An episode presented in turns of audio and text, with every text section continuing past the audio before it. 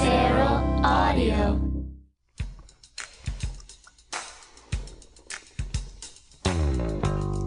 In the late 1980s, college radio was flirting with becoming mainstream. The dulcet sounds of REM leapt forth from the Athens underground and, along with other earnest artists, began to pockmark our radio dial. Music started going from Milli Vanilli to Michael Stipe, and it's like replacing Lou Diamond Phillips with Edward James Olmos. It's not just another pretty face. The mu- shut up. shut up. Shut up. The music had feeling and thoughtfulness and heart. Kids in the art wing of your high school started to take notice. As things started getting more and more out of the conventional norm, the all the catch-all term alternative was created. It was an attempt to separate this music from its more corporate older siblings. Alternative bins started showing up in the separate uh, in the music stores, and the alternative became a delineation on the Billboard charts. And as it grew in popularity, it ironically became the very mainstream from which it once attempted to remove itself. Okay, so you're saying this is alternative music was a reaction to Milli Vanilli? It was an alternative to Milli Vanilli? No, Oh, okay. no, I'm saying Milli saying- Vanilli was on you're the saying- charts. Yeah, you're saying he's I'm- I'm saying using Milli the Vanilli as mainstream term shifted mainstream from Ah. music. its focus. Wait, so so you want to talk about our alternative, but you told me that this is like this is going to be about talking songs. So I prepared like a whole thing, like talking. It's been around since the beginning of time. You know, blah blah blah, and then in conclusion, talking and music is an exercise in contrasts. It was a great essay, but you seem determined to talk about alternative music instead. Well, you stopped me. I was I only read the first half of it. Oh, The other part is where they talk instead of sing. oh. Dear listeners, I bring you Beyond Yacht Rock, episode 84, Talkternative.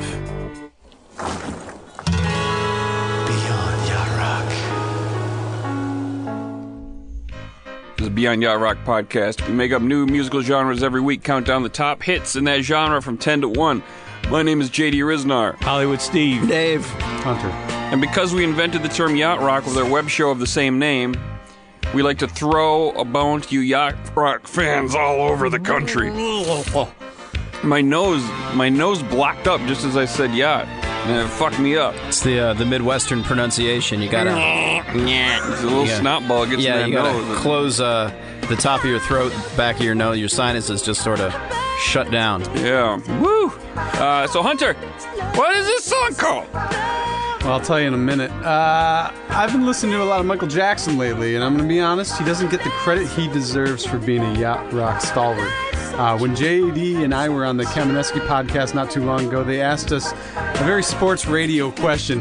Who's on, hey, who's on your Mount Rushmore of yacht rock? Uh, well, no, that's a morning zoo Yeah. Oh. question. they Sports did have- radio is more like around the horn on E ESPN, where everybody yells at each other. Come on, take a stand. Uh, yeah, it's it's a hard question. Uh, I don't think we could really answer it very well. Come on, take a stand. I mean, there's Michael McDonald, there's Toto, maybe Loggins. I'd have to say Loggins. And how about Christopher Cross? I think that's kind of how what we settled with. Hmm. But you know, you know who else deserves to be in the conversation? Abe Lincoln. Yes, Michael Jackson. We've discussed Thriller before and how uh, Quincy and Toto pushed him onto the boat, but really, I think the sea is in his blood, and and, and by and, and by proxy, his family's blood. You know? So wait, you'd put Michael ahead of Quincy? I, I think so. Yeah. I think so because while Quincy was a good producer, Yeah. it- listen to Quincy's stuff. He's he's sort of the Coco Goldstein of yacht soul. Not really, because this is pre Quincy. Quincy had nothing to do with this album, which was before the Quincy Jones started to adopt this sound. yeah. So this this is this is "Give It Up" by the Jacksons, and you know what, uh, Steve? In the original Yacht Rock series, I I wanted to, I pitched to Quincy Jones to be the new Coco. That's what I want. I think that I think that's a good analogy. Yeah, If anything- Coco was real. Anything to get me out of the episode. I get it. You were already dead. Oh, we were gonna get you in there somehow. Make me a parrot head again, you fucker. This so this is "Give It Up" by the uh, the Jacksons off of their 1980 album Triumph. Um, no real hits on this, kind of filler uh, between Off the Wall and Thriller, uh, as Michael Jackson was always, you know, he was always willing to throw the family a, a hit album bone. Yeah. Uh, this this making it all the way to number ten, but nevertheless, uh, listen to the precision Michael and, and the boys have on this one. I gotta say, the Jacksons, man, after they dropped the five, they've made some really underrated stuff that nobody talks about too much, and it's really great. Yeah. Yeah, it's it's the sort of thing though. Like the Jacksons could release whatever they wanted, but while Michael Jackson is the king of fucking pop, no one's gonna pay attention to it. It's like all those really great uh, new Power Generation albums. You guys heard them? But Michael Jackson is involved in this, this Jackson album. He's So involved people in are going this, to pay much more attention than they would otherwise. and that's why it's so good. Well, Prince would do. Um, he'd drop in and do songs on. Uh, doesn't matter. You know what I'm Yeah, saying? I know what you're saying. Cool, Yeah. it cool is- point. you didn't it's think cool. Michael Jackson was on this song, did you? No, I knew he was on the song, but I don't think he was on every song on the album. I think he just kind of. I think on this one he was. I know he was on this one because you wrote it. No, and I read not it. not not this song. I mean this album. Oh. I think he was pretty much on this this this album. Um, I mean this was so off the wall was seventy nine. This is eighty, um, and then he has two more years of work, work on Thriller. Before Thriller, so yeah. I, I think he was he was on, he was on pretty much all of this one. He was taking control of this one. Yeah. Um. So it's uh, this is pure yacht rock with a few a few extra spices that MJ uh, like to throw in there. Um, you got David Williams and Michael Sambello uh, with a little Tito on guitar. Um, Oh, gotta love Tito. And they all do a great job pulling this song together, um, along with those keys. What? what were you Oh, I was gonna gonna say? say that Michael Sambello is the one that he his name made me develop my Quincy Jones impression because I heard a Quincy Jones interview where Quincy was like, Michael called me up and said, "You gotta bring out Michael Sambello, man. He's awesome." That's how it started. Wait, wait. Sambello. Did you just refer to your uh, your impression as developed? Yep. Okay. in, in that there was one day I never had done it, and then another day I'd done it. Yeah. That's the development. You know, Fascinating. you know, Rashida. Sorry, You guys good? I'm good. Yeah. You right. go ahead and read your fun facts So about Michael my friend Sambello is on this. Michael, Michael Sambello is awesome. I'm gonna get some more Michael Sambello in the show. Yeah. Um, and then Tito's on guitar. He probably is, the, is not as good as Gotta love- Sambello or, gotta or love Tito. David You gotta Williams. bring in Sambello to overdub Tito. and uh, and then uh, also those keys. I think that's I believe that's Greg Fillingane's on there. Uh, Greg Hammer. Fillinganes is the best man. You bring him in, he can play anything, man. He's no Tito. Also, also we got uh, Gary Coleman on the vibes. Oh, yeah. Hmm. I think we've made fun of that name enough to have him remembered. That wa- hey, he is like the different strokes guy, you know. But white and tall. did I Tito totally- just play guitar, or did uh, he play keys as well? On this song, Yeah. or in general, In general. I'm sure they all had a little. They dabbled in the keys a little Yeah. bit. They- Tickle, tickle and Tito. yeah, I'm sure they all did. They were a well-trained musical family. Yeah. You know, I, I show Rashida different strokes, and I say the difference between this and our life, Rashida, is I get to have sex with a white person at my house. Peggy, your mother, Peggy Lipton, Rashida.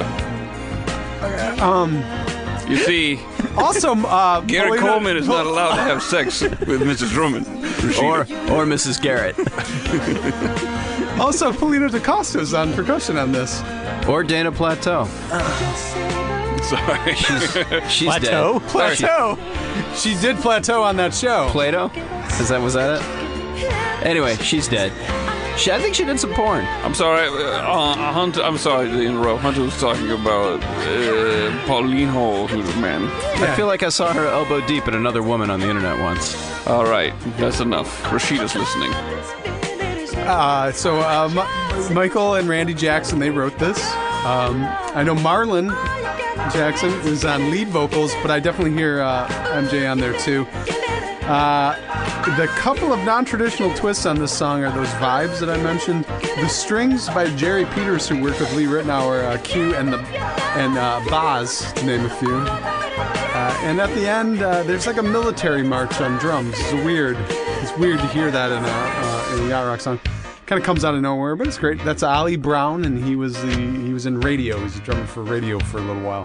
A very yachty band, Ray Parker Jr.'s band. Yeah. Um, it's yeah, this is like a special like it's yacht rock with a little. It is like a, with a little spice. It's richer.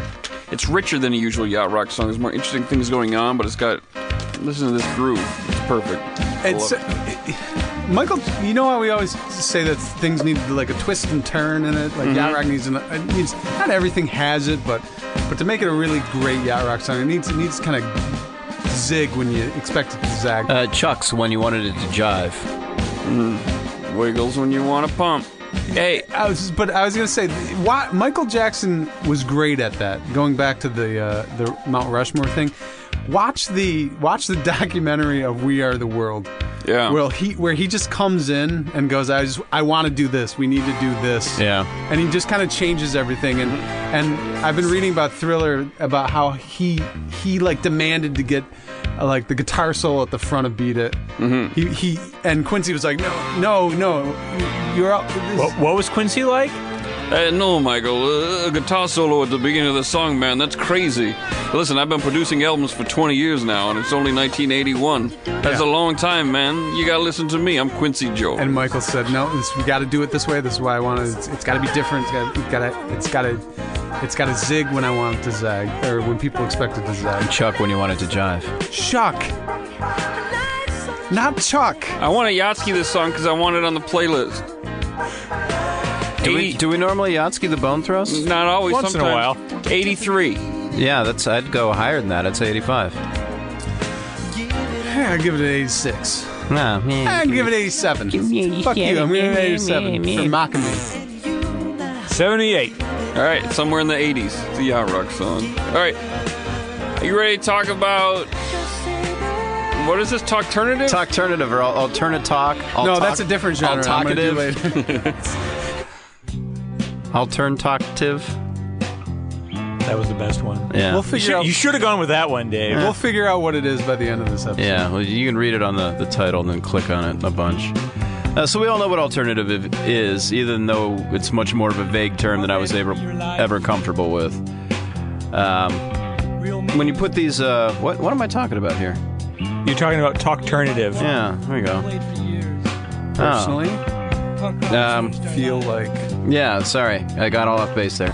Personally, I feel like alternative should be uh, kind of music that's really difficult to classify, like Mr. Bungle or Primus. But when you, you put these shows together, you You want a term that's going to let your audience know what they're getting at a quick glance. Otherwise, you end up trying to force a name that doesn't make a lot of sense to the other guys on your podcast, let alone the listening audience. Also, the other guys on your podcast and the listeners and most people seem to settle on the first joke pitch, so seem to they seem to really like portmanteaus. wait, wait. Who are you shitting on right now? So here we are with Talkternative. I, it- it's a really good thing I didn't take the first few suggestions from my last episode then.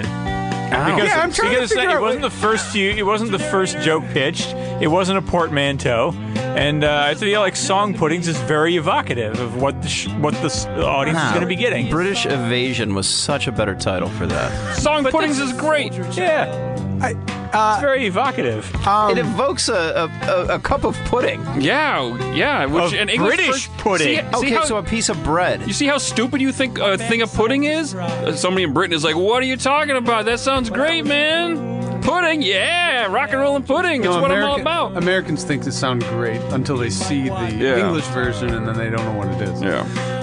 I, I just want to say that al- I'm pretty sure wasn't alternative basically developed because the, the term because basically it meant rock stations non-mainstream. have become. Well, no, it wasn't just that. It was just that it was like classic rock stations. So they needed another name for rock that wasn't classic rock. Well, at first, at first they kind of called it college rock because it only got played on college radio. But then, as it broadened beyond that, they couldn't localize it quite as much anymore. So I think that's kind of when I like I'd heard it called modern rock too. modern I'd- rock was a Mm. big one. I'd heard uh, like MTV's alternative show before 120 Minutes was postmodern MTV, Yeah. and that's where I first heard a lot of like the. My, that was my first encounter with alternative rock, and at the time I had a, a reaction much like Dave's, like. Like I, I, I was expecting to hear stuff like you know like Mr. Bungle or Primus sound Yeah, like, yeah. and And not I your, was uh, like oh I like I don't get what makes this stuff alternative really. yeah, it's at like the when time. your when your sophomore uh, biology teacher, Mrs. Lorenzik, would be like, "Oh, what are you listening to? Alternative?" You know, it was like a term old people used to like just. Yeah. Although she was probably ten years younger then than I am now. All right. As popular as alternative music became, the general consensus was that there was just too damn much singing. The Minutemen knew this and released this little jam back in 1984 off their double punk landmark album, Double Nickels on the Dime. For you non LA folks, that means driving 55 miles per hour on the 10 freeway. Oh, I didn't know that. It's can't do it. yeah, Yeah, it's nearly I'm finally an Angelino today. yeah, it's nearly impossible to do, since after the release of the song, it became one of the most popular and busiest stretches of interstate in the country. To, to, to find that out, to prove Dave, Dave's fact, just look at the album cover. Yep. What I'm saying is, if you want to drive fast on the 10, you're going to have to do it late at night or you're going to hit traffic. Let someone, no one writes a song about the 2, JD. You get what I'm saying? Uh, two's actually it's terrible for morning commutes. It get- backs up to the 134, and then it is just bumper to bumper until the five. You live on the wrong side of uh, the 2, my friend. Da- Dave, you also live on the wrong side of the two. No, I take the 2 to the 134. It's great. I mean, the Oh, opposite I of see. P. Okay. Oh, you mean like when I tried to write my name in the snow, Yeah. but I did it with number 2. Yeah. So the Minutemen have a special place in my heart, and I'm sure I'll be talking about them on the future episodes. So let me talk about their talking. That's D Boone simply telling the story of why punk is so important to him. It's his Bob Dylan. And the fact that he's talking the lines seems so much more poignant than if he were yelling them.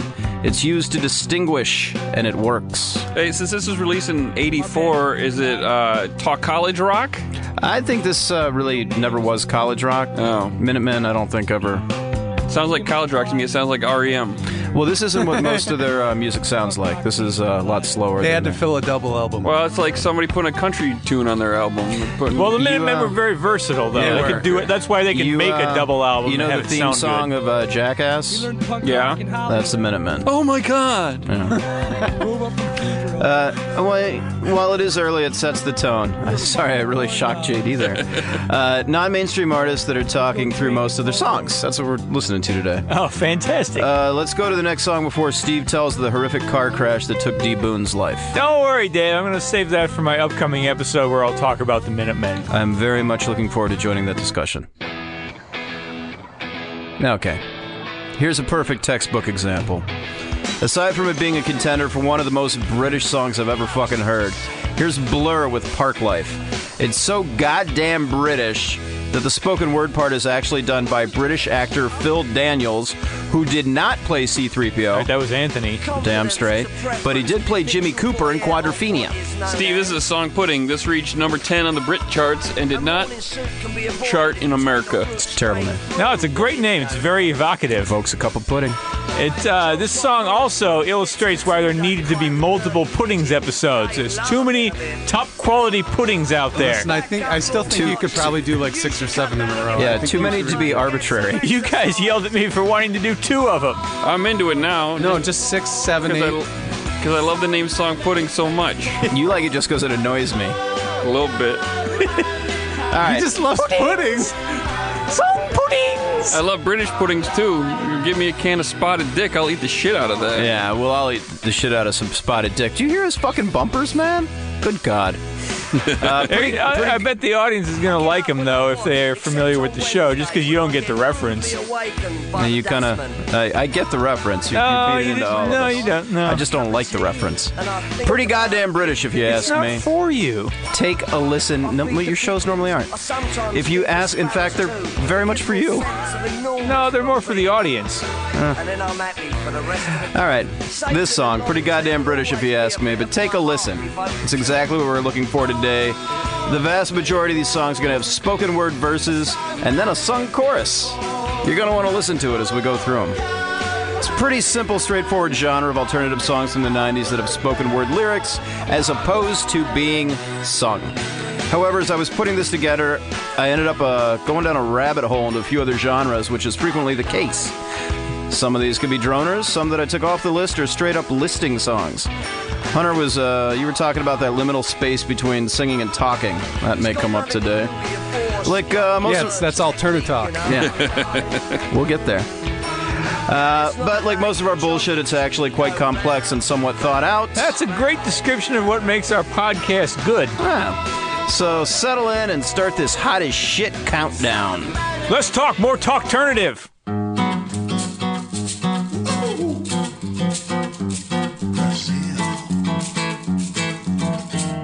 Number 10. All right, starting right out of the gate. controversial pick. Ooh, spicy. Yeah, but it helps prove the genre. This is The Nails with uh, 88 lines about 44 women. Now, I know what you're thinking. Hey, Dave, didn't this song come out in 1984? On Yeah, their, uh, this is this is this is to college rock. Yeah. Yeah, it was on their 84 debut Mood Swing, and even had an earlier version recorded on a 1981 EP called Hotel for Women. Well, of course, you're right, you very intelligent listener. She's the one who put it That's what I was thinking. However, when this uh, alternative fad was sweeping the nation, they decided to try and cash in on their forgotten gem and re released it on their 1993 album, Corpus Christi. Seems pretty obvious to me they were just trying to jump on the talkternative bandwagon. It sounds like a joke, but Talkative really was riding the charts back then in the 90s. Mm-hmm. Yeah, it really it- was. It, it sweep, it swept, the, and you usually you don't sweep the nation unless you're, you're like a brand new sensation. Nor a janitor. it did get a little airplay around that time, which is where I first heard it, but nothing compared to its original release, where it peaked at 46 on the U.S. dance charts. Sweeping the nation. I can only assume. It was ahead of its time. Yeah. I can only assume that the Talkternative market was oversaturated at the time it's re-released because this is a goddamn jam. I tell you, I think it's because of all these ladies' names that he's naming. They were popular young ladies like in the 80s, but by the time the 90s hit, like people were like, I ain't requesting no song that lists old lady names on the radio. That's bullshit. I ain't I ain't requesting no song about no Barbara. Yeah, Ruth or Rose. Yeah. I, I looked this. Uh, some of the some of the women in here are real. Some of them are fictional. But apparently, uh, the the lead singer Mark Campbell actually started dating one of the women he'd mentioned in the song like 30 years after the fact. But it was also like three years after his divorce. He just like got back together with one of them. I just pulled out the old uh, Rolodex. Somebody get a text? I think JD just got a got, got a I gotta message. turn off uh, Slack. Oh. Who's People are- slacking you? Who's People are slacking All on four of us are. Oh, the other Slack. the other Slack. Uh, all right, as I was researching this, I brought up the Weezer song Beverly Hills. Uh, JD, you said it sounded a little more like rap. Uh, do you think this has rap like tendencies to it, or do you, Hunter, think it's more like in the uh, alternate talk era? I'll tell you something. Beverly Hills in that song Rivers, he's clearly sending up hip hop. Also, it's kind of talk songs. So there's yeah, some. it's alternative talk. well, there, well, there's also some attempts at like some sort of form of rhyming. Um, I don't know if that's a, a trait of alternative talk or not, but the songs you pick for this genre, Dave, like this one, this is just straight up talking. Yeah, that's that's exactly what, what I'm trying to do here today. Uh, a little bit about the Nails. Uh, it was a punk new wave band from Boulder, Colorado. Fun location fact: the Mork and Mindy House is still located there at 1619 Pine Street. It's kind of blocked by trees now. Uh, they started as a punk band called the Ravers, but then changed their name to the Nails when they moved to New York City and found out there was already a band called Raver. They played around the usual spots like Max's and CBGB. Uh, they released some singles and EPs, including one with a very early version of this song. Uh, they started in 77, but didn't release their first album until 1984, which tells me there's still hope for Karate the Band, which of course was created on Valentine's Day in a bar in 2014, while my wife watched me and my friend uh, show each other our karate outside. She was very impressed. Probably the most fun Congrats, fact, Dave. Thank you. Probably the most fun fact about the Nails is that back when they were the Ravers, they had a young roadie named Eric Boucher. Eric split from the band when they went to New York City. After he played in some local bands, he went to college at Cal State Santa Cruz, co founded a local band. He changed his name to Occupant, and then later, Jello Biafra. That band became the Dead Kennedys, and they ruled. Whoa! Yeah, well, blowing your mind again!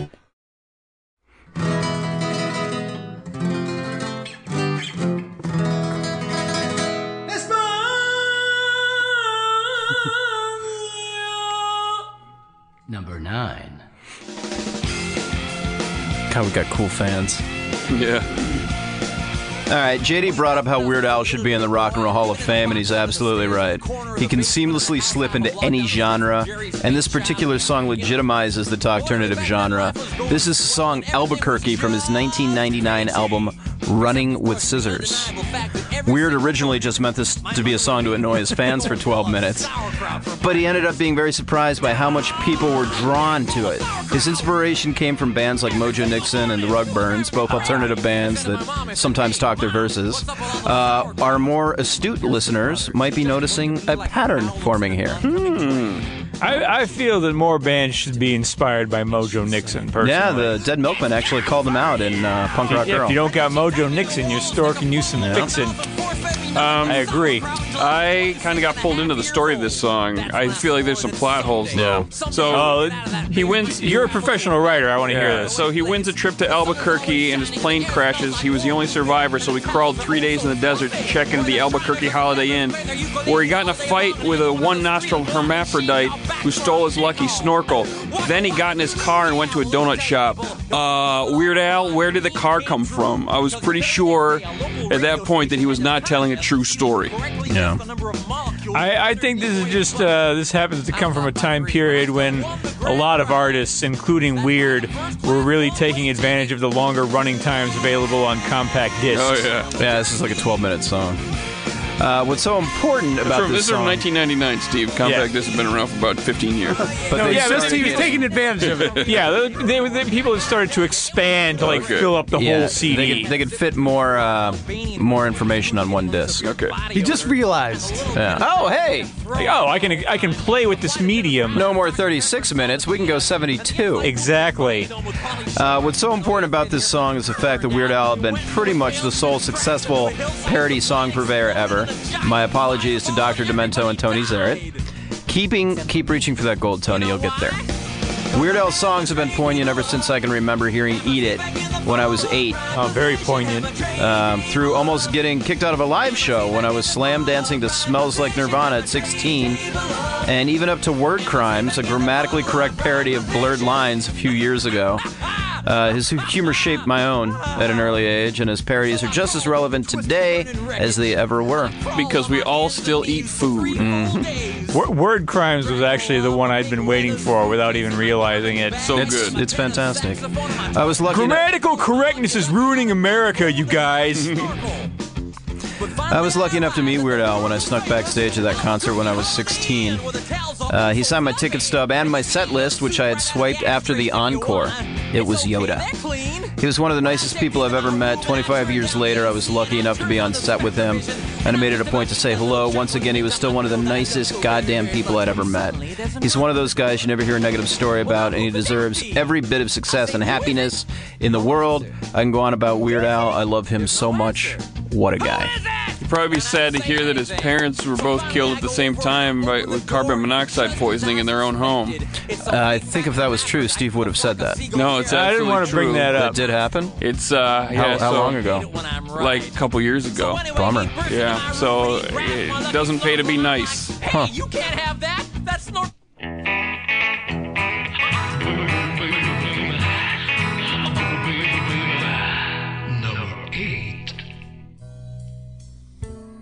Oof. I love this song. Really? Uh, It's good. I always thought too. this one was a real like this turd. All right, three three against one. Real turd, like after you haven't pooped for a few days and you sit down and just like this three foot log just Yeah, like yeah. flows out of you, no wipes. That's what this song is if you're going to say it's a turd. All right, all right. I, I might be wrong on this. It's, it never it's did one it of for those me. where you turn around and you take a picture of it and send it to your buddies because You it's know, such that a, such a nice one. just came up uh, a couple days ago uh, with somebody I was talking to. Their grandfather had, had such a turd, they took a photo of it. And it was before digital cameras, and they had to like take it to the store and get it developed. yeah, Brought it home, showed the there you family. go. Man. Oh, grandpa. Some are worth it. Yep. Some are worth it. Uh, all right, this is Liar by Rollins Band. Uh, around 1990, I heard a song called Do It off of an early Rollins Band album and dug the shit out of it. At 92, End of Silence came out and it was great. In fact, uh, Rollins uh, co headlined with the Beastie Boys when they were uh, promoting uh, End of Silence and Check Your Head. And the buzz for his next album, at least in my world, was huge. In 1994, I went to the record store to pick up the album Wait. That's uh, W E I G H T. That was Steve's job. Sorry. Dave can do it. I don't care. Yeah, I mean, I, if I, As long as the audience understands it, it Trying doesn't to- matter just who trying does to it. watch your And- back, bro. and if he had, if I had spelled it wrong or if I had gotten the fact wrong, Steve would have jumped in. Okay. Uh, well, when I found the CD, the case was shaped like a, a weight, like the kind of weight you put on a barbell at a gym. I assume. He's I pumping mean, a lot of iron back there. yeah, I mean, I, I don't do that, but I've seen a lot of weightlifting movies, and and that's what it looked like. And that, that wasn't a good sign for me.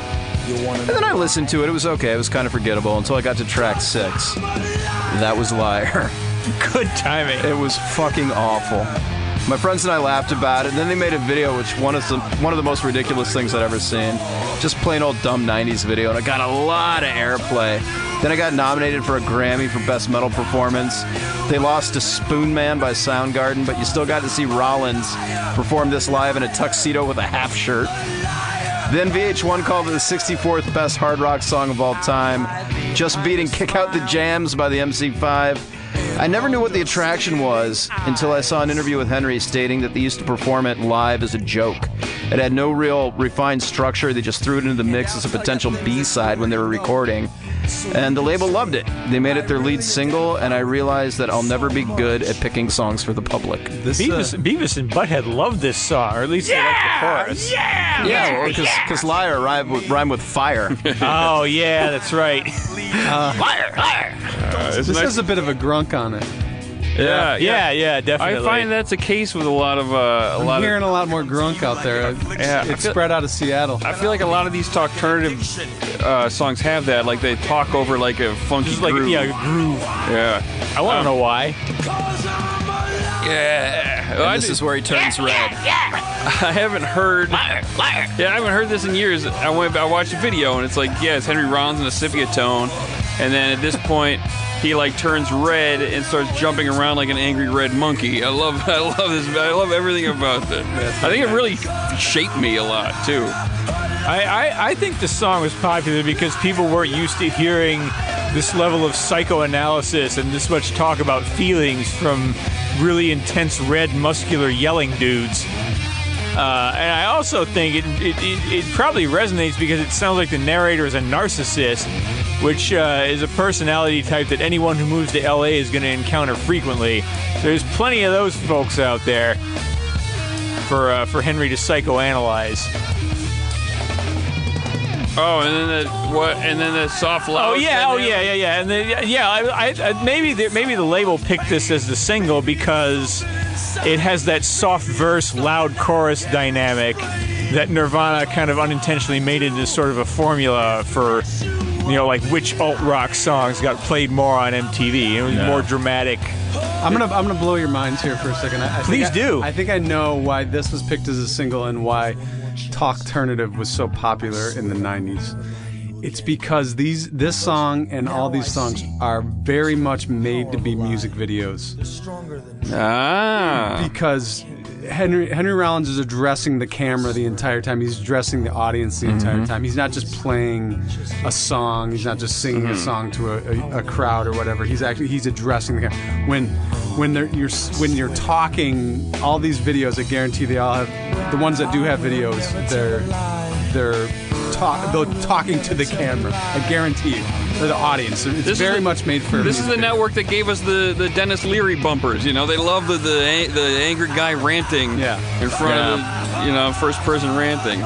See, when you said that, I, my guess was that you were going to say that some of these singers were just not traditional singers and they weren't like real technical, chops heavy vocalists, and sometimes it was easier to just talk than sing. Well, that's certainly the case with Rollins. I Yeah. mean, he was not a singer. I mean, he's good at screaming, but But this is made for his personality of like, Yeah. put the camera on me yeah, and I'll talk to the audience. watch the veins in my neck Yeah. start to. I saw a Henry Rollins spoken word concert in college. Yeah, I did too. Yeah, probably the same tour. Yeah, Very probably. entertaining. You talked for three hours straight. Yeah, it was, it was great. I, yeah, it was awesome. I, I brought my uh, Get in the Van book and he signed it for me, and I still have the I ticket have that stub. book. Does he have a podcast? Yeah, he does. He has a radio show on uh, on uh, KCRW. Yeah, big time. Big time. Yeah.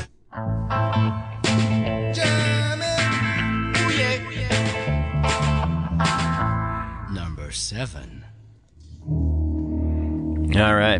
This one uh, is another one that is not a favorite of mine, but boy, does it fit the genre. Doesn't get much more alternative than Pearl Jam, and Eddie Vedder does his best to put you to sleep with his talking.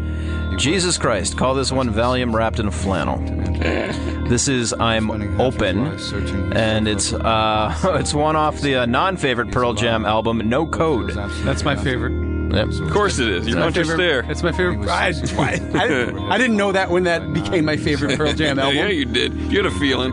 You might have heard somebody in a line somewhere go, "Ugh, no code sucks," and it got in there. So when you It heard, was you- because- it was you felt because- challenged. It was because I didn't care about Pearl Jam anymore, and I Mm-hmm. put it on, and this washed over me when I listened to it. And the rest, the rest of the album's really good, I think personally. But uh, but I really like this album. I wasn't. It, it didn't have expectations. I see. The other ones. No. Well, I think most people did at this point. And most critics will tell you that it's the sound of a band maturing, but I swear to God, Eddie must have gone to India, sort of discovered Eastern religion, and came back half sad. Yeah, see, this is the album where most listeners will tell you that they stopped paying close attention to Pearl Jam. Yeah, it was, abs- it was the last Pearl Jam album that I bought, um, and I I thought that this It was the song, last one I bought too. Yeah, But that did, that didn't make me. But- it wasn't because of this I album. think songs like this had a lot to do with the fact that it was the last Pearl Jam album I ever bought. Because, like, dudes, I fell in love with you because you were tight. Then this album got more and more weirdly poetic, poetry, drony tracks, and each album got more like. And then this one's just a mess. You know, Cameron Crowe has a documentary called Pearl Jam 20 Yeah. because Um, it, it was released on the 20th anniversary, but it should have been called Pearl Jam 2 because the story of their first two years was the only interesting thing in that documentary. That said, I've never seen them live, and I need to before Eddie Vedder dies of his secret fentanyl addiction. Uh, maybe I'm not hip enough to get this one, but it really feels like when you watch a show on HBO like Vinyl, waiting for stuff to get good because it really should be good. And after a few songs or episodes, you just can't admit that you're wasting your time. Unlike Vinyl, this may get better after repeat ingestions. Rolling Stone gave it four stars.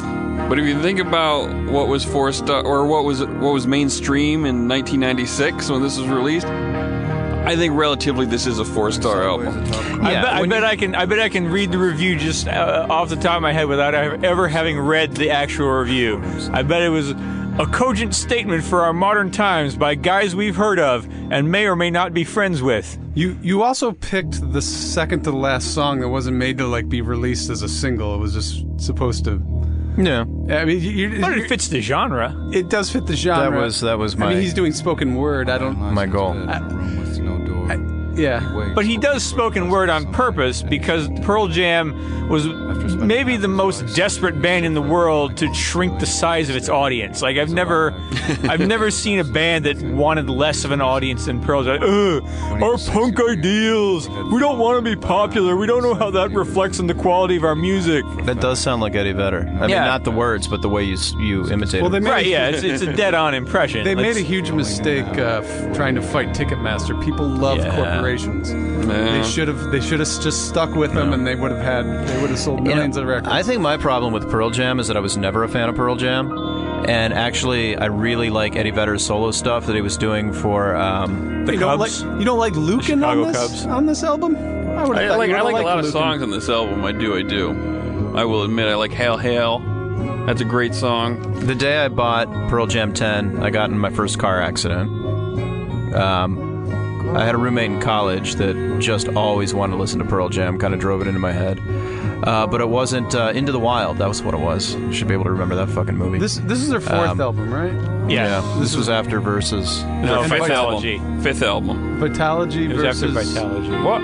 Oh, oh yeah. Ten fourth, versus yeah. Vitalogy, no code. Yeah. And then so- Yield. I didn't buy Yield. and verses and vitality I wasn't a big fan of. This is actually that that's why I liked this one so much because I was like I really liked this Yeah, one. I mean, Versus and Vitalogy both had good songs on them, but it was like they were trying to conform to their punk ideals and make like more spontaneous rock and roll, and which is unfortunate because their greatest talent was being an arena rock band. Yes, which is not the strength of this song. Anyway, sorry, Dave. And that's, that's all I, I had. felt I'm like I just- need to defend No Code. No, and I'm, I'm glad you did because a lot of people do, and that's why I started with maybe I maybe I just don't get it because I'm I'm open minded. I've never met anybody. Maybe, I've maybe never. it's me. I've never met anybody that likes No Code. Uh, you remember Charo? Oh, wow. Yeah. Charo loves it. You know what? I think maybe that, I think Code is my favorite uh, Pearl Jam song. I think that's why me and Charo got along.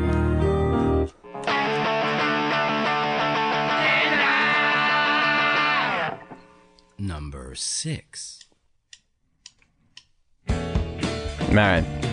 Just before I finished this episode, I realized that two of my songs didn't fit the genre. I was thinking with my song boner instead of my brain boner, Ah, that'll get you. and I ended up blowing up the list and redoing it just before we went to air. The good news the other guys didn't seem to notice. The gooder news I got to put pavement on here. yeah. This is their song Conduit for Sale off their first album, Slanted and Enchanted, which is a pretty damn good album. It's a landmark of 90s indie rock, as a matter of fact. Pavement is from Stockton, California, named after the famous United States Navy Commodore Robert F. Stockton, known for his capture of California in the Mexican American War, but also infamous for the USS Princeton disaster of 1844. Oh, do tell. I, I will. Basi- Oh, you're describing the name of S- Stockton. Stockton, yeah. Oh, You're, you're Basically- you're speaking Steve's language here with Yeah. this long irrelevant paragraph. I want to hear this story. I don't, I don't know what the This- fuck you guys have a problem. with. I want to hear a story. Well, let me yeah, tell you. tell the Tell story. a story. Basically, Steve, President Tyler took a group of people on a demonstration cruise down the Potomac. Stockton was showing off and fired a cannon aboard the large ship to signify sailing past Mount Vernon, which was George Washington's home. George was there, but it didn't matter because he'd been dead for 45 years. So Stockton fired this canyon, and when it failed, it sprayed hot lead and shrapnel across the spectators. It killed the U.S. Secretary of State, the ship's captain, two lawyers, and President Tyler's valet, who was actually a slave. 20 others, that's that. Valet was a nice way of saying slave back then. 20 others were injured, including Stockton, who came out of the hospital with a face like Edward James Olmos. President Tyler was below deck and was not injured. And this is a cautionary tale to anyone that likes to show off with dangerous things like fire or cannons. Remember, it's always awesome. And that, and that and and and that's why the city of Stockton took their name is because he killed a bunch of people. No, uh, he uh, helped acquire California during the Mexican American War. Oh, that makes more sense. He conquered this for America. yeah. I gotta. Uh, if I ever get asked to be on Drunk History again, I gotta pitch Derek this story. Yeah. this is great. There's a new season coming out. Are you on the new season? I am. Oh, good. Uh, Pavement never signed to a major label and probably missed the big time because of it. They had a minor hit with 1994's Cut Your Hair, but it never charted, although it was used in a very Brady sequel. Even though the mainstream success eluded them, they were an incredible band. They were critical darlings, and Steve's favorite critic, Stephen Thomas Earlywine, even called them the best band of the 90s. You know, Stephen Thomas Erlewine gave St- Hollywood Steve a job once, so take that opinion with a grain of salt. Yeah, hand- Learn in your face, I am a liar. He didn't call me the best band of the 90s. Yeah, I gave you a job though. He's like, oh, here's Yeah. what. Here, my Hand- opinion is a that he hand should be job. hired. I am a liar. I'll eat your soul. I, li- I like you're doing uh, Henry Rollins kind of like uh, Macho Man Randy Savage. yeah. Oh, Welcome to my spoken word tour. I'm going to talk for three hours. That would have been. I would have. Yeah, I would have gone to see that. Oh my God. I've gone to Macho see Man that. and I shared a birthday. Oh yeah. Which Yeah. one? Uh, well, he doesn't have them anymore. But I had drinks with him one night. He was double fisting Coors Lights, and I found out we had the same birthday. Funny story. Miss Elizabeth wasn't just my wife in the ring, she was my wife in real life. And we loved each other with the deepest of our hearts and souls. Now get me another Coors Light. Rody, Coors Light. I got a tale to tell about um, uh, my grandfather's little cabin in the meadow. Oh, yeah. But your Macho Man's pretty spot on. You- it's a well-developed impression. Hello? Macho Man, it's Quincy. What's going on, man? Oh, God. Hey, Quincy Jones.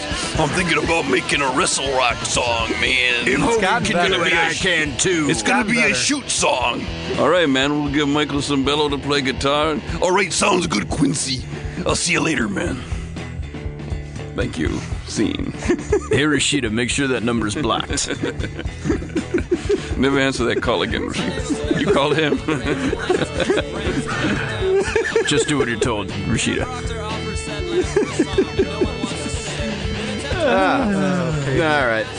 Uh, well, these guys were around from 1989 to 1999. They released five albums, and they're all great albums. Do yourself a favor and go and pick up some pavement. Yeah, they're great. Yeah, they're really, really great. Um, they were kind of, they were kind of the point where American indie rock diverged from alternative rock, or at least uh, the type of alternative that was going mainstream. Uh, and my theory is it's mostly because they were a bunch of dudes that had zero interest in putting much testosterone in their music, which is more and more appealing to the weird kids who are uncomfortable with watching all the bros get into alternative shows and coming there to mosh and stuff. I remember, I remember I saw them the year they were on uh, Lollapalooza, and uh, Hole was on that tour also. And uh, Courtney Love made fun of their music for not having any balls.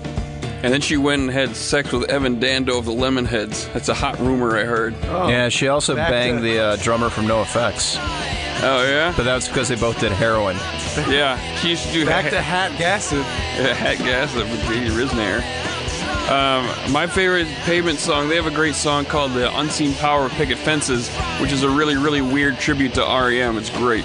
Take a listen if you've My never heard favorite is Two States, which I suggested for this, but that's more alternative talk. Yeah. No, I looked into that one. Ended up with this one. Uh, thanks to Yeah. Dave James for uh, suggesting this one.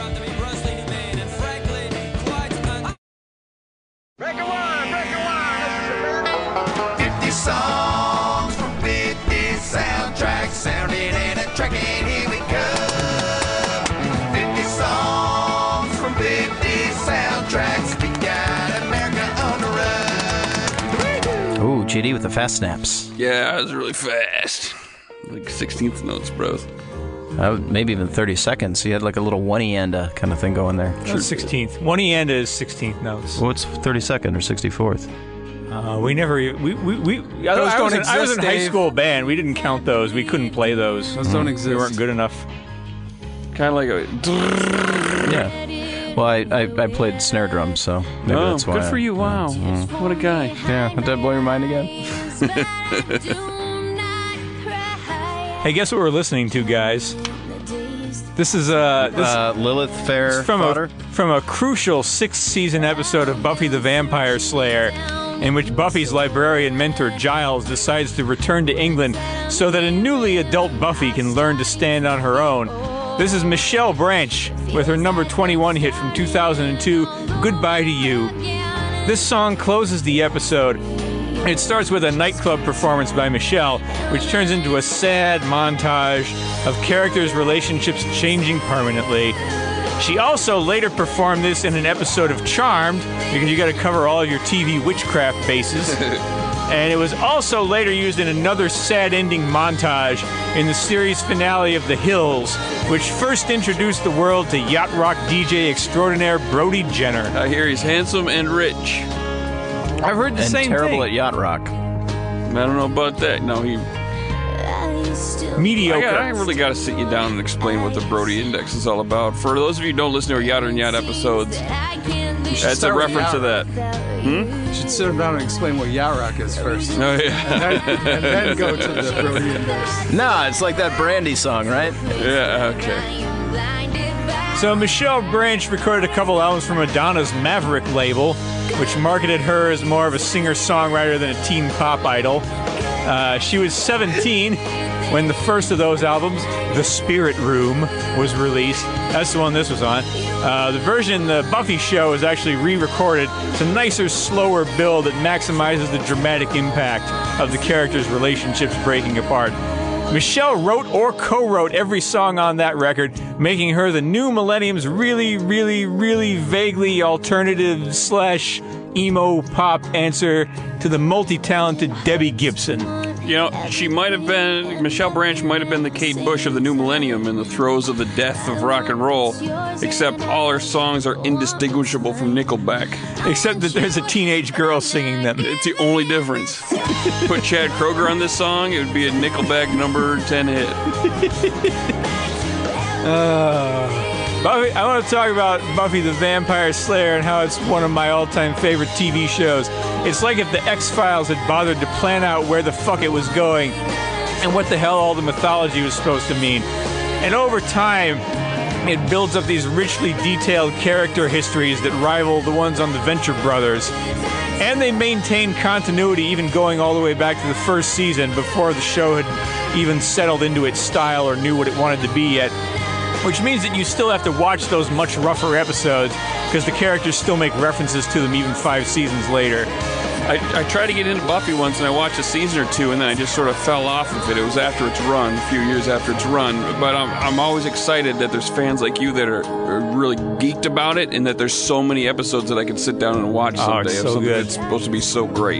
Yeah, the first the first five on uh, the original network are all great except for the first one. Then they switch networks, and season six is kind of the dark one, and then season seven is like, oh, we know this is the last one, and like half of it is kind of, but then they like they knew how they wanted it to end, and they actually build up to that. So, you know, it's it's it's worth it's worthwhile most of it.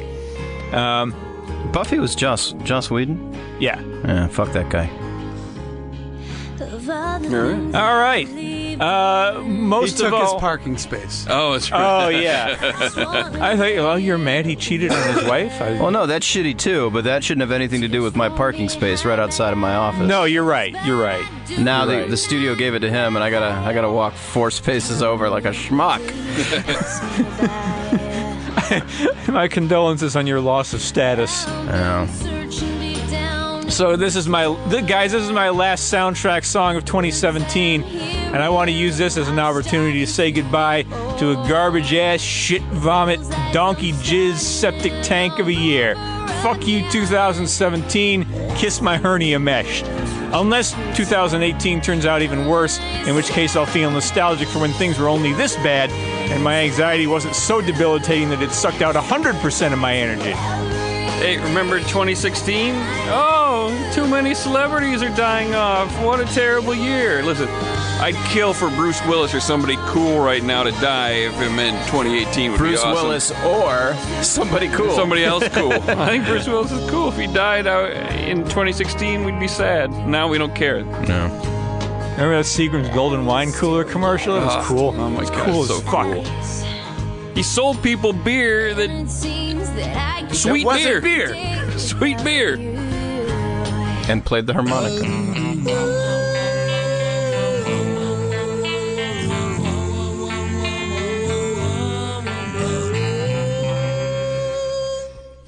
Number five. Yeah, this one was a blast from the past, and uh, thanks again to my pal Dave for reminding me of it and how much I love this song. Your Uh, buddy? Yeah, No, no, no, no. He's expanded. yeah. I got. I talked about his okay. friend Pals, earlier. friends, this is I've his, got- this is pal. Wait till we get to my chums. He's leaving, but no buddies are no more. Yeah, my chim chumps. Uh, this is the Ice of Boston by the Dismemberment Plan, and is some top-notch talkternative. I always thought this was the story of a guy that followed a girl to Boston from Washington and it didn't work out. Instead of being with her, he's alone and drunk on New Year's Eve. If you listen closely, there's a little nod to just outside of Boston native Jonathan Richmond in the lyrics. He wakes up with the radio on. It's subtle, but I it's don't- there. I don't get it. Uh, just Jonathan kidding, I Richmond got was in it, a I band called totally the got Modern it, yeah, Lovers. yeah, I and got it. radio Yeah, I on. know. Roadrunner. Yeah. Uh, the Decemberman Plan was formed in uh, DC back in '93. They named themselves after a throwaway line that the character of Ned Ryerson says in Groundhog Day. Fun fact: First time I saw the movie, I was on a boat. I, however, did not get the name of the band I was on from a Bill Murray movie. We got the name from a Simpsons episode, and we were called Plow King. Their or- origin story is bad. Mine is downright cringeworthy. I want. I, I bet your music was too. Boom! In your face! I am a liar! I'll make fun of your high school band. Maybe maybe I'll do the bands of Dave Lyons episode. I've, I've enough. uh, do. I have enough side projects to fill out ten. It'll be weird though. I'll, I'll do an episode where you guys won't be able to make fun of me. Do you have any original music, Hunter? I have original music from my teen years. yeah, so do I. Maybe Hunt, maybe we give Hunter our original music and he has to critique it. Do a That might be a countdown. good episode. I Yeah. don't want to do that. Okay. I want. I want to know if there's like if there's enough bands out there to make a genre out of. Uh, they like they took their name from comedy references, but their music isn't funny at all. Like number one would be Fallout Boy. What's that reference? It's the Simpsons Oh. episode where it's a radioactive man's sidekick, Fallout Boy. Oh, No, that- no, because Fallout Boy, it, when it's barred, it's one word. And they separate fallen out. I never put it together. I never. put Fallout Boy. I never. It's just the name of a band. I never thought of nuclear fallout, and therefore never made the You, connection. you thought it was just like these. They, they broke up with the girl. Yeah, they Yeah. had falling out Yeah. with their we're Yeah. falling out with all their girlfriends. It's a great emo That's band, what's man. emo band. I'm Yeah. not friends with this guy anymore. Uh, there was a punk band called Texas is the Reason that got their name from the Misfits song. But uh, That's not funny. That's not that's a comedy. Not, very funny. It's not a comedy It's a song thing. about Kennedy dying. This song, bullet. Yeah. Masturbate me. this song kind That's of funny. This, this song kind of reminds me of uh, the Weird Al song or Henry Rollins' Liar with all the unmotivated yelling. I like it. It kind of gets intense for no reason. The uh, Dismemberment Plan has uh, your typical indie band story. A couple of indie records. They get signed to a major, in this case, Interscope. Then they go uh, open for Pearl Jam and co-headline with Death Cab for Cutie. Then they decide to break up. They got back together in 2011 and again in 2012 for some reunion tours. Even released some new material in 2013, but nothing seemed to stick. You know that old story. Tale as old as time. Dave, I have a question. Were these guys considered emo, like in the original sense of the term emo? Maybe. I mean, that was a term I always kind of ducked and really didn't uh, didn't really pay attention to it until I heard it describing bands like Sunny Day Real Estate or Promise Ring. Okay. That's when I started connecting it with bands. Prior to that, it held no. I don't think it was even really used. Yeah, because it seemed like, like a lot of the bands that got tagged emo, like first generation, maybe weren't really thought of as that. Well, like Rites of Spring. Rites of early on. Spring, Jawbreaker. That the term emo, I don't think existed then. If it did, I wasn't aware of it. Okay, yeah, like yeah, like the first wave of black metal, for example. Nobody called it black metal then until like after the fact. Yeah. when something else came out that people called black metal. Till- till- oh, here's all the bands that we Yeah. like. Then white guys started doing it, and they had to separate it.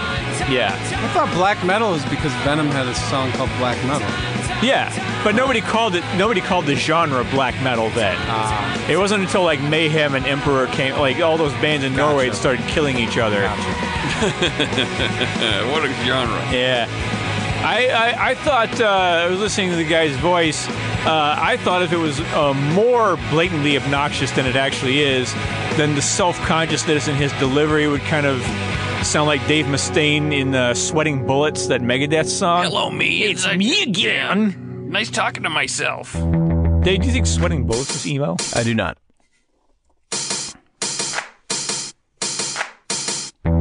N- number f- four.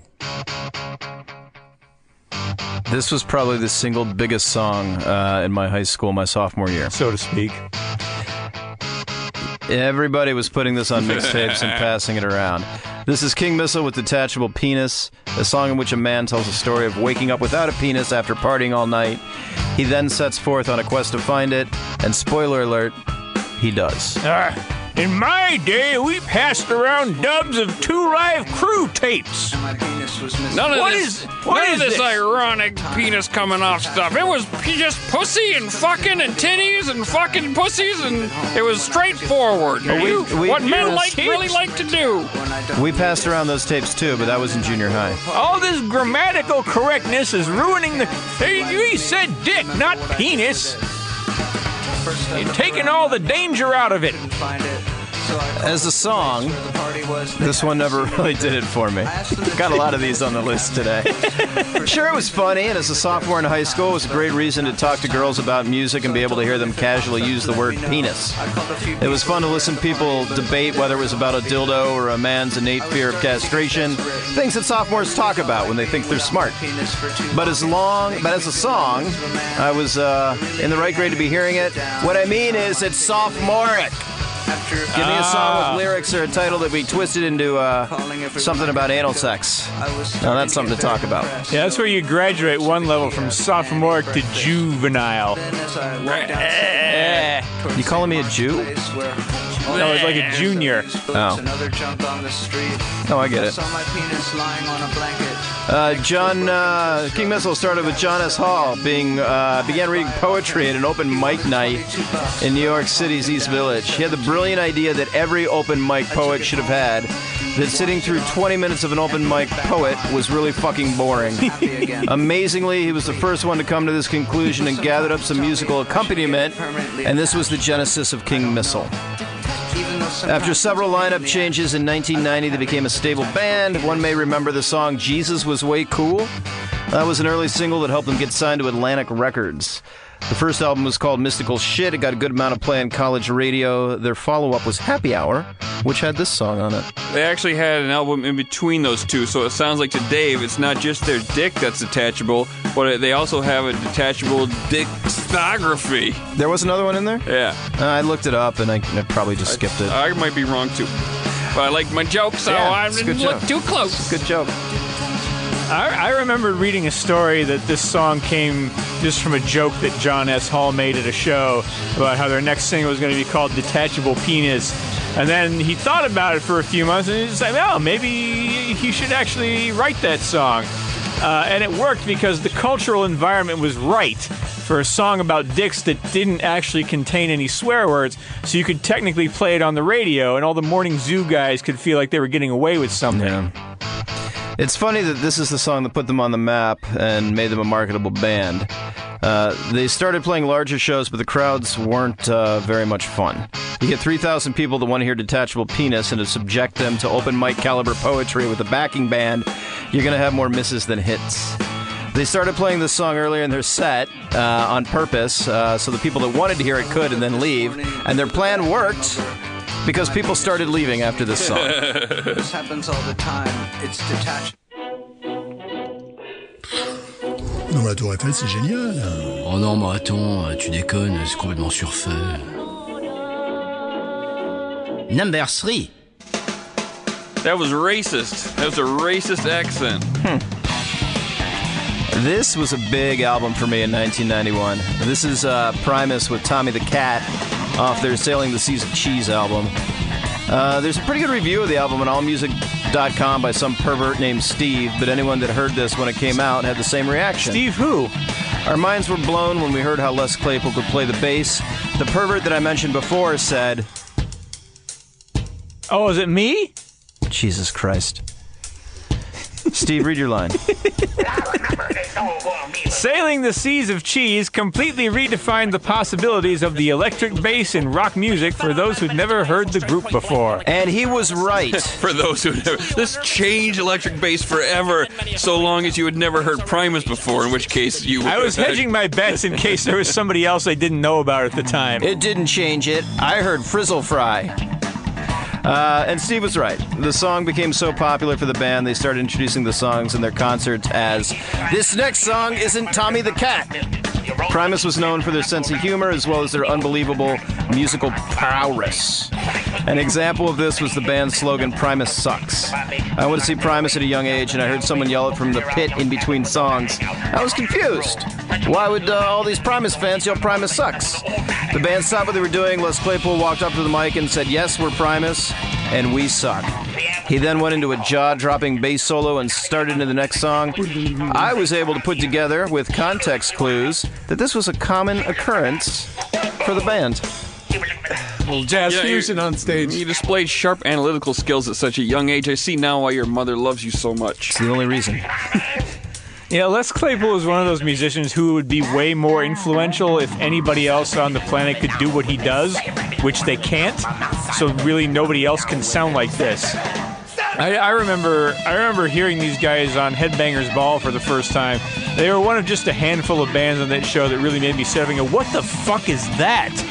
Yeah, they really defy classification. There's- I heard a lot of Primus. I didn't ever like Primus, but my brother loved them, and love so the CD was in heavy rotation in my house. Um, yeah. Um, like, you see, to me, like Weird Al was weird, and regular, I, but regular rock guys being weirdos like Primus, I didn't get it. I wanted my rock rocky and my weird music weird, because you know, guys, I like eating pussy and I like mac and cheese, but I don't want to be eating my mac and cheese out of no pussy, if you know what I mean. Absolutely. Rashida's listening. Many of Primus's songs have talking type verses. Les seemed to do the southern character when he sings and uh, frequently talk sings. Check him out on the vocals of Jesus Built My Hot Dave, Rod. Dave, those are Oh, those are by Gibby Haynes of the Butthole Surfers. Wiki, uh, Wikipedia lied to me. Uh, I believe that is cor- unless, unless unless there's some weird thing I don't know about, but No, I Gimme know. Haynes is I the think one. They, I think they both are jumping in on there. Oh, okay.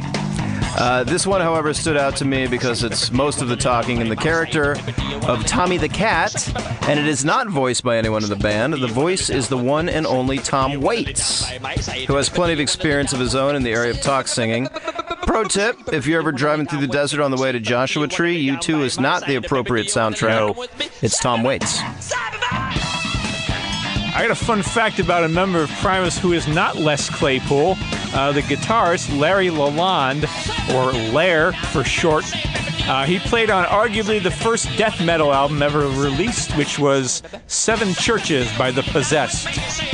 There you go. Fun fact Primus.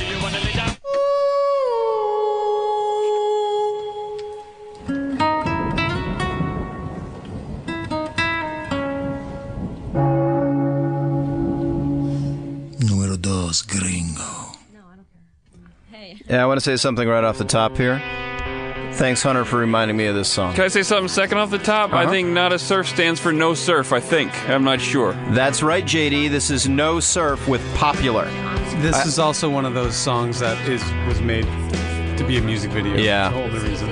Yeah, this. The, I think I talk about it later, but you get a real strong sense of uh, "Smells Like Teen Spirit" when you watch this video with the cheerleaders. Uh, I have to admit, I never really dug into the catalog beyond the song, but if it's anything like this, I'm in. Uh, the song's basically sarcastic advice given to high school kids, and I'm going to read some of that advice to you now. Being attractive is the most important thing that there is. If you want to catch the biggest fish in your pond, you have to be as attractive as possible. Make sure to keep your hair spotless and clean, wash it at least every two weeks, and on and on.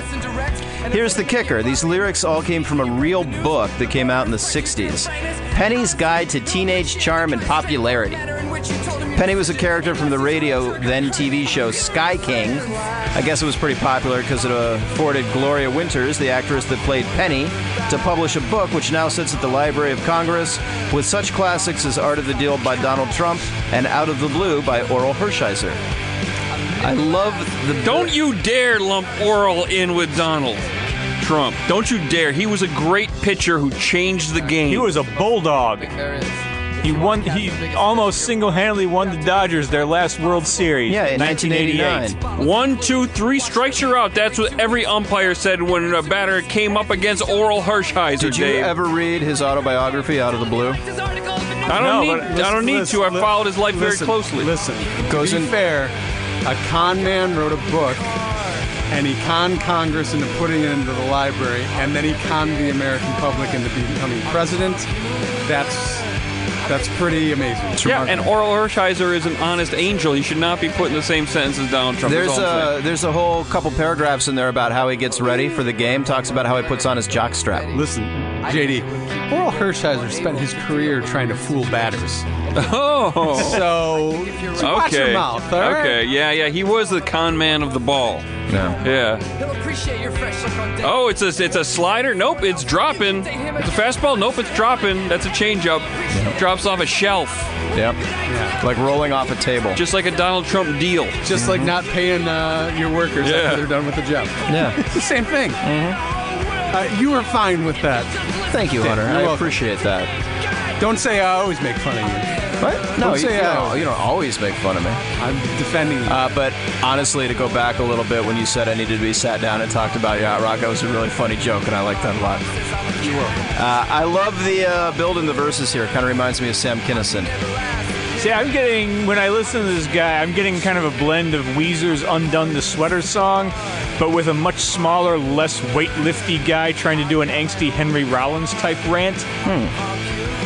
also, I, was listening to the words. I don't know why he, th- he thinks that teachers' pets are popular kids. Like nobody likes, nobody likes the kid who always knows the answer. it's because in the 60s they were Yeah. trying to- oh, in the '60s. There's, okay. there's different kinds of teacher's pets. There's the kind of teacher's pet that I assume you may have been because you knew the answers. There's and the then there's hamster. this- Right, but I learned to shut up about them because I nobody No, I liked don't- it. I don't believe that for a second. And no, in Um, junior high, I learned to shut up when I knew the answer. No. So we're letting it out now. No, in, in junior high, I'm saying it was it Got was it. pretty quick.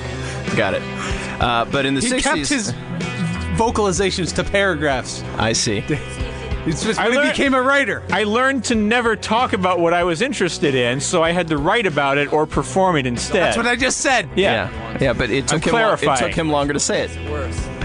Um, no one gave you the option of uh, reading your paragraphs, which we can now do today. Uh, Not a Surf is a New York-based band that formed in 1992. That's why there's no surf. Yep.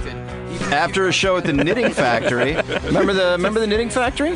yeah, I remember it. Yeah, I played there remember once. we- It's we there. played the Knitting Yeah, we sold it You out. played it. Yep. Uh, after a show, they met good old Rico Kasich, who took uh, their demo, and three weeks later called them up. He agreed to produce their album. At the same time, they got signed to Elektra and released the album High Low. Oh, that's why it sounds exactly like Weezer. Yeah. Yeah, same producer. Yep. Yep. Which uh, the song was included. They released the second album in 1998, and it tanked. The record company claimed it was lacking a hit like Popular. The label dropped them, and their next album re- was released on uh, their own label.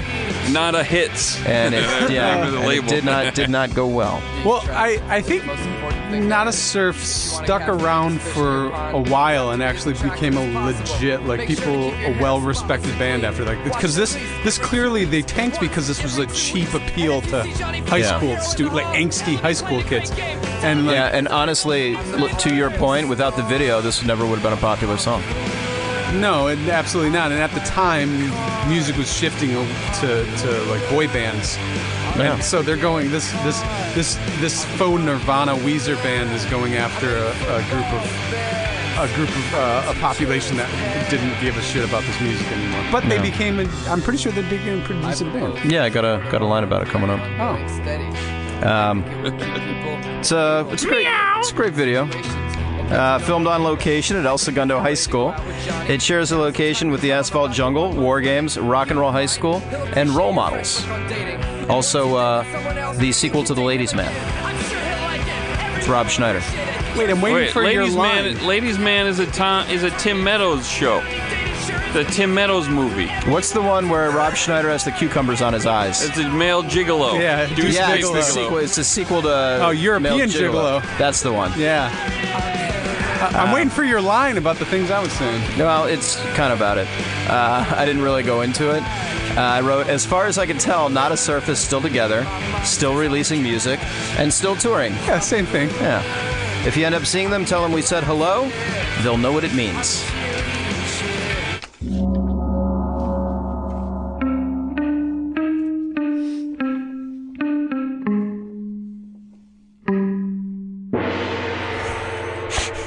Now that one was a little T-Bone. racist. Only number one. Only if like a wacky, yeah, like Asian character pops in and says something wacky. Are you saying just playing a gong is racist to the uh, Chinese music? Well, no, if you do that, dee dee dee dee dee. If there wasn't dee dee dee dee dee dee But it was a play on it. Well, because there's only He knew certain- what he was doing. All right, what can you I'm say? glad you. I'm glad you got woke all of a sudden. Yeah, this is my. That's why. That's why I always like to tease Dave during his episodes because he spends all this time being a, a, a dumb drunk asshole, and then on his episodes he's like, "It was 19, Laura Mulvey. It was 1992. I was just a young boy and I had gone to my first concert. Wait, Dave. So if you when you went to Hong Kong, did you like go to a, a concert of the greatest Hong Kong composer and he did traditional Hong Kong music and you turned to Michelle and went, "This is racist." No, we went and saw a bunch of like Oh, you 12 year old Chinese girls dancing to the most vulgar rap music I've ever heard. And their parents didn't speak English, and they're sitting there going, oh. uh, all right. It was 1989. I was a young man. I went to my first punk concert. Sorry. That is about the I time. had was just remembering. read Laura Mulvey's essay on the objectification of the female form and the male gaze. and it very much affected my being. It did just indeed. like punk music. You know, I actually really cleaned up a nasty joke I'd written in here. Uh, they said, uh, Steve had said something about uh, when people are sweeping the nation, they're a sensation. I was going to say, or Mexican. and I thought that was a really not funny joke. Good, good, it was a good Yeah, callback it- to that. So I changed it to janitors. Yeah, you got a good laugh. Yeah. So you didn't need to tell us that. Got a laugh. Other things. I'm just saying. I'm, I'm, glad you were cleaned it able. up for your own episode. I I'm know. glad that's you what were I was able saying. to work in the racist angle into the Well, episode after all. It came from an Onion article that I read that said Mexicans are sweeping the nation. You're ripping off the the, the onion and being racist. It's disgusting. I'm glad That's- you cut it. That's why I cut it. Yeah, all right. It wasn't mine. All right, now tell us about how much this song meant to you and it All right. changed your life. What what can you say about the Pixies that hasn't been said by every rock critic and fan of good music on the planet? I know. Frank Black has an elephant tail for a dong. Kim Deal drinks sand. Their album went. Their first album went wheat in Ethiopia. I can keep going. Nobody's ever said any of this stuff. You sound like you're reading my fact book. How many copies do you have to sell to be certified wheat in Ethiopia? Five. this is the '80s.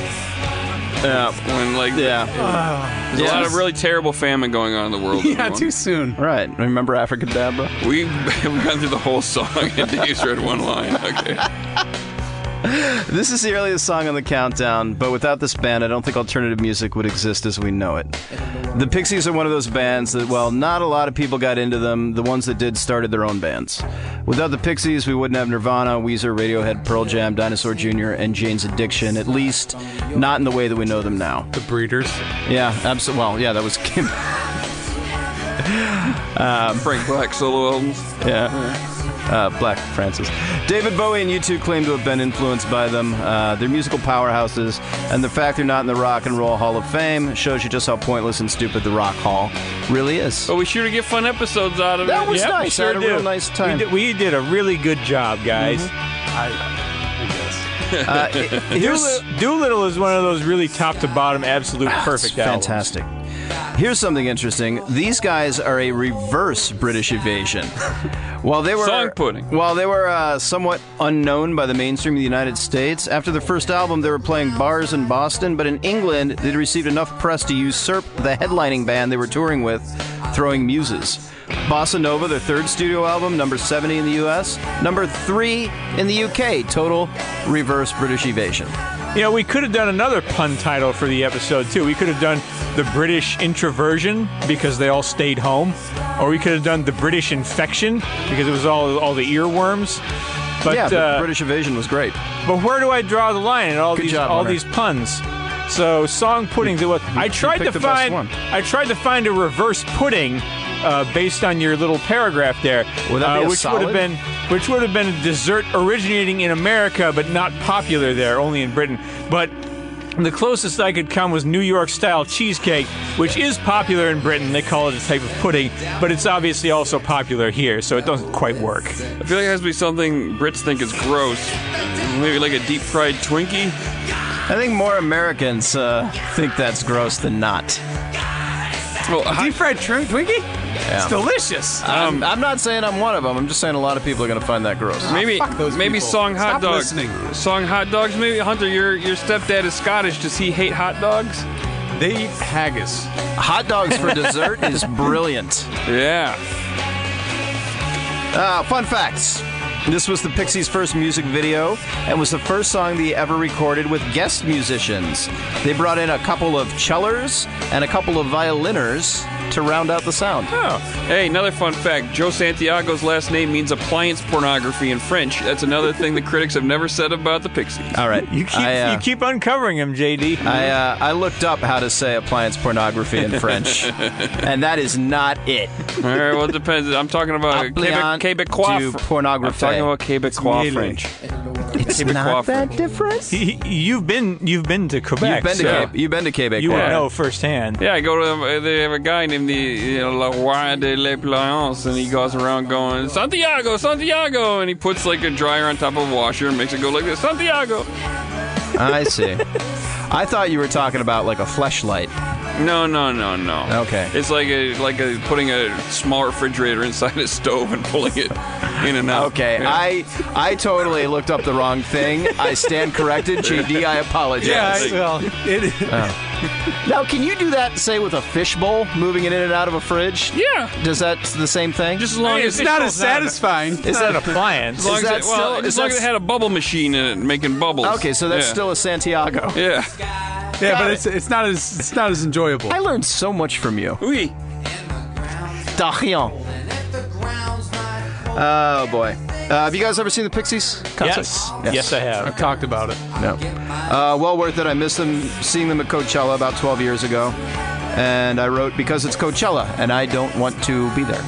That was that was where I saw I saw them I saw them there, and uh, I will never go back to Coachella because I saw them, and they were followed by Radiohead. I'm never going to top that, so I'm not going to bother trying. I was also at Coachella, and that was before it was like Ugh, Coachella. So Dave's being insincere, going, he went, "Oh, I didn't. I'm not going to Coachella. That's stupid because it wasn't at the time. You just didn't No, it get was invited. amazing at the time. Hunter went, Steve went, I went. You just didn't get invited, bro. My friends came out from Michigan to go, and I had the choice of going with them or not, and I wasn't going to go because I was dead broke and I didn't have the money. And my friends were like, nah, man, we'll pay your way, but I didn't want to drive three hours into the desert and go to a big festival just to see the Pixies. That was the only band I wanted to see there. And I stayed home, and my friends got I saw attacked by a Kraftwerk. swarm of bees. That was before I really knew what Kraftwerk I may was have all about. also I saw some stuff that you would have wanted to see. Yeah. Shut your mouth. Well, I just went to a festival uh, a couple months Go to ago. festivals all the time. That's Uh, the first one I've been to in years since like, well, like since like the early Warp tours, but it was great, and I'm thinking about uh, maybe changing my opinion on it. Don't they have LA festivals all the time that you went to? Oh yeah, yeah. I went to Festival Supreme, but I made fake time. I made fake wristbands and snuck backstage, and it worked. it was great. Festivals are okay, but it was like it's like Lollapalooza. Lollapalooza started to suck towards the end of it. That's Coachella's gone the same way. Yeah. Um, I also saw the Pixies a second time at the Greek Theater a few months after the Coachella. I was thing. at that show. Oh yeah, and yeah, Kim And- Deal was still in the yeah, band. I saw them at the Palladium, and they played Doolittle front to back. Oh, Uh, We're gonna play Doolittle yeah. front to, back. Oh, good, perfect.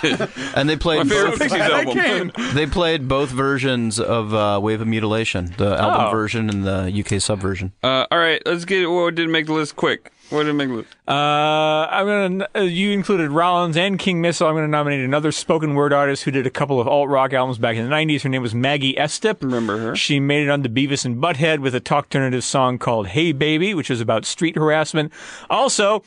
The Dead Milkmen did a couple things like this, including Stewart, which I once used as an audition piece for a college play that I did not get a big part in. Okay, nomination on the floor. Do we have a second? Yes, uh, 1995's Fred Bear by uh, Ted Nugent. Uh, he, he, li- he, lit- he literally asks Fred to, to talk to him, and he does. If Uh, many of these kids would pick up a bow and arrow instead of you go up There that wouldn't ridge. be any more you, ghettos. you go up that ridge, and I'll go down in the swamp, and we'll get that buck. Um, I would like to nominate everybody's free to wear sunscreen song. That's it's the opposite of that song. Popular. It's very earnest. It's just a dude giving earnest advice to graduates in the class of '99 over this weird, arguably alternative music. that's- There's not even not even a uh, singing chorus hook. It's just a huge hit because it was released in the spring of 1999, and the graduates ate that shit up. That's my next show. It's something completely Oh, different. oh, okay, sorry. It's not, it's not alternative talk. al- Also, oh, okay, just talk to talk. no, it's it's something else. I'll talk about it All later. right, uh, business. Um. What's the next oh, episode? next episode. Uh, I'll tell you in a minute. Business bumpers by handsome gringos who have only one song on YouTube right now and are working on a full length album. Uh, they just set up a Facebook page, the Handsome Gringos, so follow that. And follow Band Heavy Pat Fornes on Twitter at WGDJ. And he's on Facebook as well. His name's Pat Fornes. Uh, by the way, Handsome Gringos is Pat's side project. His regular band is called Rough and Ready, and they have plenty of songs on YouTube. So search for Rough and Ready on YouTube and brace yourself for the results. It's probably not going to just be that band. uh, and go to yarock.com, buy some merch. We got a lot of good merch on there. If you love us, you'll love our merch. And join our Patreon if you want special bonuses. Uh, We got bonuses galore. Like join our Slack channel, it's great. Tease next episode. Next up, Yacht Christmas. We'll give you all the Yacht Rock Christmas playlist you need for the holidays. I don't feel like reading credits today. Find this week's Yacht Rock playlist by following JD Riznar on Spotify. Go to yachtrock.com for a very useful experience. Go to yachternyacht.com to take a look at the Yachtsky scale. Send questions via Twitter at Yachtrock. Like Yachtrock on Facebook. Follow Beyond Yacht Rock on Instagram. Rate and review us on Apple Podcasts. Themes by Rob Crow and Mark Rivers. Thanks to producer Matt Brousseau and the entire Feral Audio family. But mostly Matt. Mostly Matt. Check out other Feral Audio podcasts at feralaudio.com. Feral Audio.